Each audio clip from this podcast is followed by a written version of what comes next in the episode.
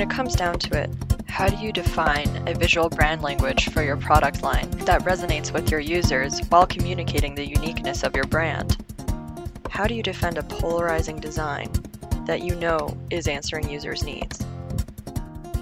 My name is Linnea Haggard, and today we are speaking with John Cunningham, CEO of Ox Tools America.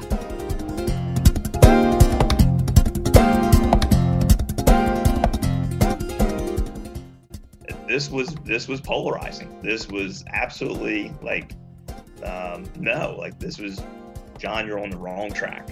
Um, and that's the one thing I would say about the process is that you're not married to a design, you're married to a solution. And as long as you keep the solution in mind, the form factor can go many different directions. But you have to be married to the solution.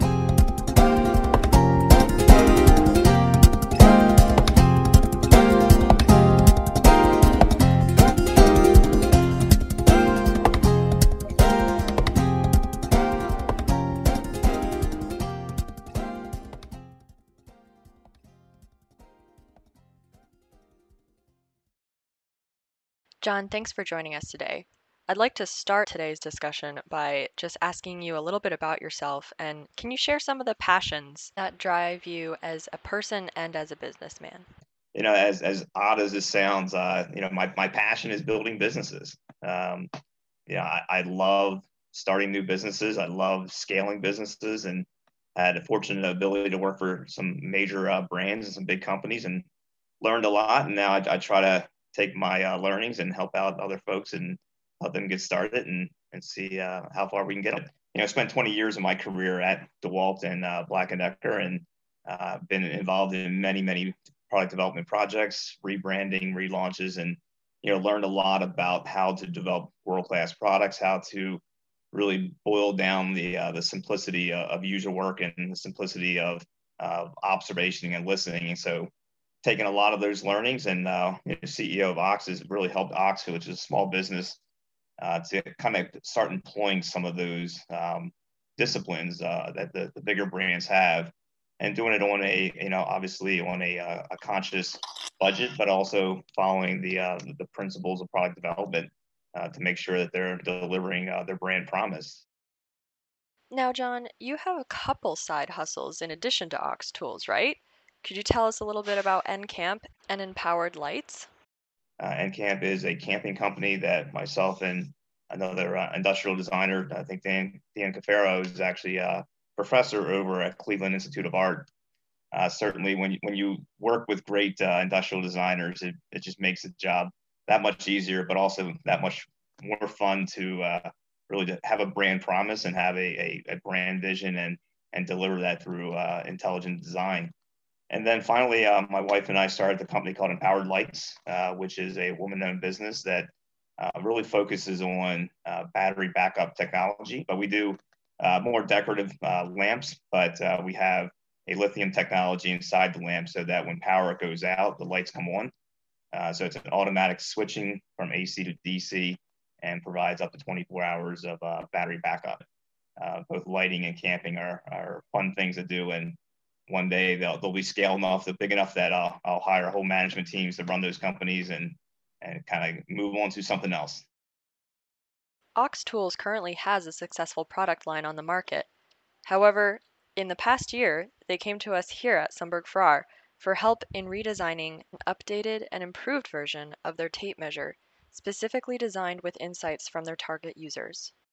So, really, starting here, uh, this is a, uh, a project we, we worked on with uh, with a team and uh, out in Detroit was actually where we did some of the user work. So you can see uh, certainly a cold and learn a couple of, unique things uh, about the cold and about hand tools that we probably didn't really appreciate before. So going through really the setup of, of discussion kind of goes back to what I mentioned about having that brand vision and understanding what, as I always call, what is what is your purpose you know, what, why do you exist? Uh, if somebody was saying, you know, what, what do we, what is Ox? You know, what do they do? Uh, we, we kind of really boiled it down to, you know, living the trade. Uh, we started looking at a, a lot of the, the trade uh, tradesmen out there. Uh, you know, we kind of start looking at what we'll call the forgotten trades. So there's a lot of times, you know, the, the DeWalts of the world will focus on the, the carpenter, uh, the Milwaukee's of the world on the, the plumbing, electricians, uh, and HVAC. And we started looking at our, our user, you know, the, the bricklayer, the landscaper, the hardscape, drywall. Some of these are, are not the most glamorous uh, professions, but we started looking at like how do we become their champion? How do we become become their voice for what they want? Um, to take the pain points that they have in, in their profession. How, how do we make it easier? How do we make uh, their jobs uh, more productive? How do we make the ergonomics of the tools better? Uh, so that if you're swinging a hammer eight hours a day uh, for you and I, uh, it's probably not not a big deal for the weekend, but you're doing that five days a week, eight hours a day. Um, you know, it gets tiresome. And, and, and what are the, what are those pain points? Yep. So really, for for Ox, it's about living the trade. You know, being 100% focused and, and dedicated to the professor professional contractor. And uh, like any good product development, it's also knowing who you who you're not. Um, I think COVID uh, over the last probably 12 months, uh, the tool industry is going through massive growth. Uh, and there's certainly um, a, a, portion of the shareholders and management that would say, boy, we should go after the do-it-yourselfer. Like we have to go after do-it-yourselfers. That's where the market's growing. It's going crazy. Everybody's fixing up their houses. Uh, that's where we need to go. And you know, made a decision. No, it's not where we need to go. That's that's not our user. We don't need to cheapen the tools. We don't need to um, take it, take away the focus on the professional uh, to chase the short-term fad. Uh, so that's certainly a, a, a, point of, I think, every, as everybody reflects on COVID, uh, there's a lot of opportunities, but there's also a lot of chances to get derailed or get distracted with, uh, I'll call it shiny objects. Um, so again, for Ox, living the trade, focusing on those forgotten trades. So, you know, what we started to look at is as we grow and we uh, scale our business, we took a step back to say, hey, who, what, what is our what is our visual brand language? You know, what is it that when somebody looked at a product that they would say, yes, absolutely 100%, that's an Ox product. Uh, what are those signatures? What are those very subtle uh, features uh, or elements that we could point to to say, yes, that's uniquely Ox? Absolutely. And visual brand language or VBL is something that we so often talk with clients about here at Sundberg Ferar because it is such an important part of strengthening your brand through the product development process. Um, can you talk a little bit about what visual brand language looks like for Ox Tools? Uh, obviously, the color, trying to trademark a color is the, the ultimate goal, but trying to trademark a color is also very difficult. Uh, only a few brands have been able to, to do it. So we do have a unique brand. Uh, we have a unique color. You know, our, our brand elements are being tough, dynamic, and different, uh, and kind of make sure that tough, dynamic, and different bleeds through uh, the entire range. So we knew that wasn't happening. So that's kind of what we're undertaking now is looking at from this point on, what is our VBL and how do we make sure that the VBL is not just looks, but is, is truly functional as you start looking at your competitive benchmarking, you start start seeing elements. One of the themes that or hypothesis that we came up with was, boy, everything's gotten complicated. As we talked about, sometimes it's easier to design a complicated product, and the hardest thing to do is design a simple product.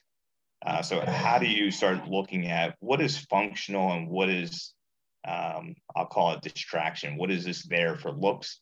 And what is there for function. As we started looking at our competitors, saw a lot of opportunity for what we'll call simplifying the design. As we talk to contractors, as we get feedback from contractors, simple things like the more moving parts, the more chances for breakage. The more bumps, rubber, bridges, the more chance for dirt uh, to kind of infiltrate the uh, the product. So hearing those different elements, it kind of come back saying, how do we live our brand? How do we make sure one, we are tough, uh, two, we are dynamic, and then ultimately we're different. So when somebody looks at it on the, the shelf of Lowe's, they don't just say, hey, that, that's a blue Craftsman tape or that's a, a blue DeWalt tape. Uh, all the things look exactly like DeWalt, but uh, it's a different color. So you started with the hypothesis that a visual brand language for Ox tools needed to be more simplified.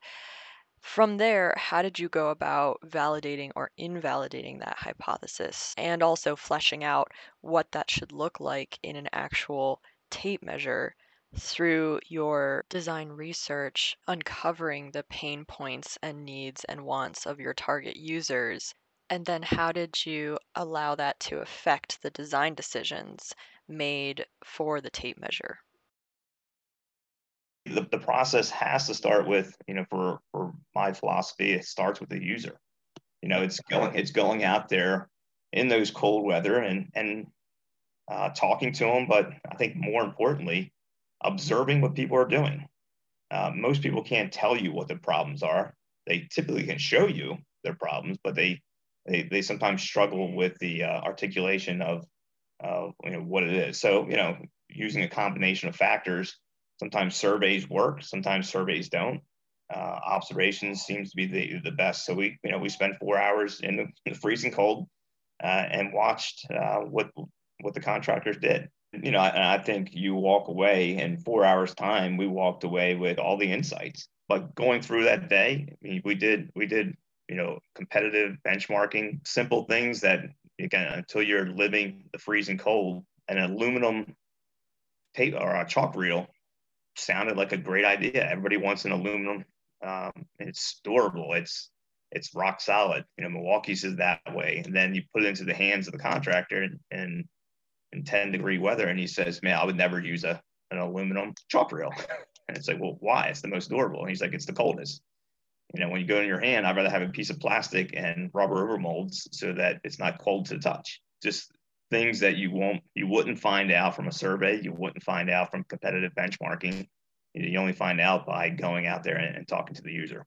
We actually filmed a lot of the uh, testimonies to be able to go back and listen to it and be able to utilize it. Um, you know, six weeks after we, we were there, we still have a, a good encapsulation of, of the day. Now, you know, Stanley has been making tapes for 150 years, and yet there's still so many opportunities um, for improvement, for innovation, uh, and you know, really starting to dissect and, and digest who is the user, what are they doing. You know, a plumber and a framer are two different people. Mm-hmm. Uh, they both might use tape measures, and they both are probably going to have completely different elements. Uh, yet, you know, the the powers to be come back with a simple here's one product that meets up you know that fits all the needs. Our angle is really staying true to, to those users that we say is our brand and delivering a, a product that works 100% for them. And it might mean that the plumber doesn't like our tape measure and mm-hmm. that's completely okay. Um, so again going back to that element of, of making sure you know who the user is and know that deliver the product they want not deliver a product that you believe everybody uh, will use because nine times out of 10, you know, no one's going to like it. It's going to be in the middle of the road. There's a lot of uh, challenges in user work and a lot of challenges in surveys and, and digesting them. And I think the, best point I would make is understand you know, the, the different elements of the, the user demands and make sure that you don't cross all those demands so that when you put it into the sausage maker that when it comes back out, you have a tape that no one likes. And then, you know, you're going into the, the point of polarizing, you know, we you kind of get into this stage of like, wow, like, okay, here's what the benchmark today, here's what everything looks.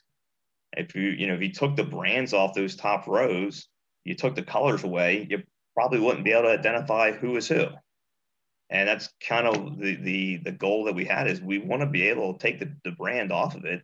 We want to be able to say that's that's a knox product. Uh, absolutely 100% don't even need the color or the the the brand. I want it to be able to know. Um, and yes the question about selling leadership this was this was polarizing. This was absolutely like um, no like this was john you're on the wrong track. Um, and that's the one thing I would say about the process is that it's an iterative process. Again, you're you're not married to a design, you're married to a solution.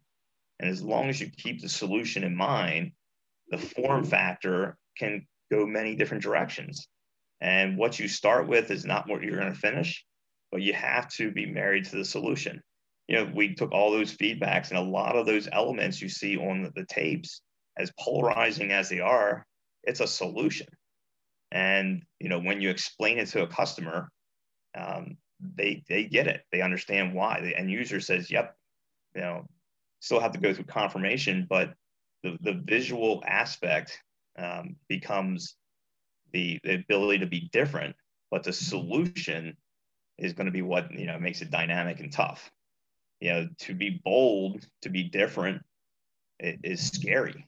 It's it's it's a lot of times the doing up top, doing the if we went with the third tape measure over, it would be easy. Everybody would look at it and say, "Yep, that's what a tape measure should look like, John." So perfect, you're right on the right track.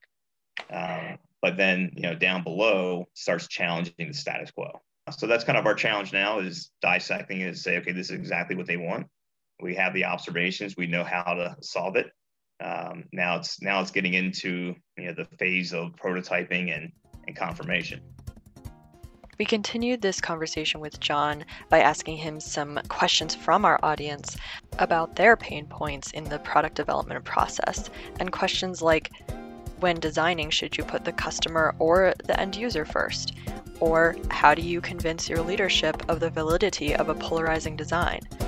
Or how do you transfer this product development process to the world of startups? John shares his thoughts on these questions and more in part two of this podcast, which can be found in the show notes or anywhere that you get your podcasts.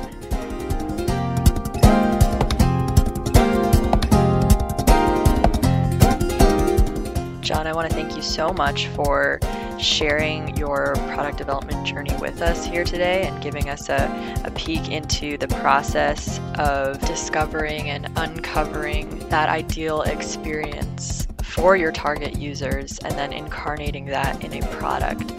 And I also want to say that we have been so thrilled, the team here at Sundberg Ferar, to be involved with this and come alongside you in this process of ultimately strengthening your brand through facilitating this kind of in depth design research and developing uniquely differentiated products. Once again, thanks for listening in. I'm Linnea Haggard, and this is SF Podcasts.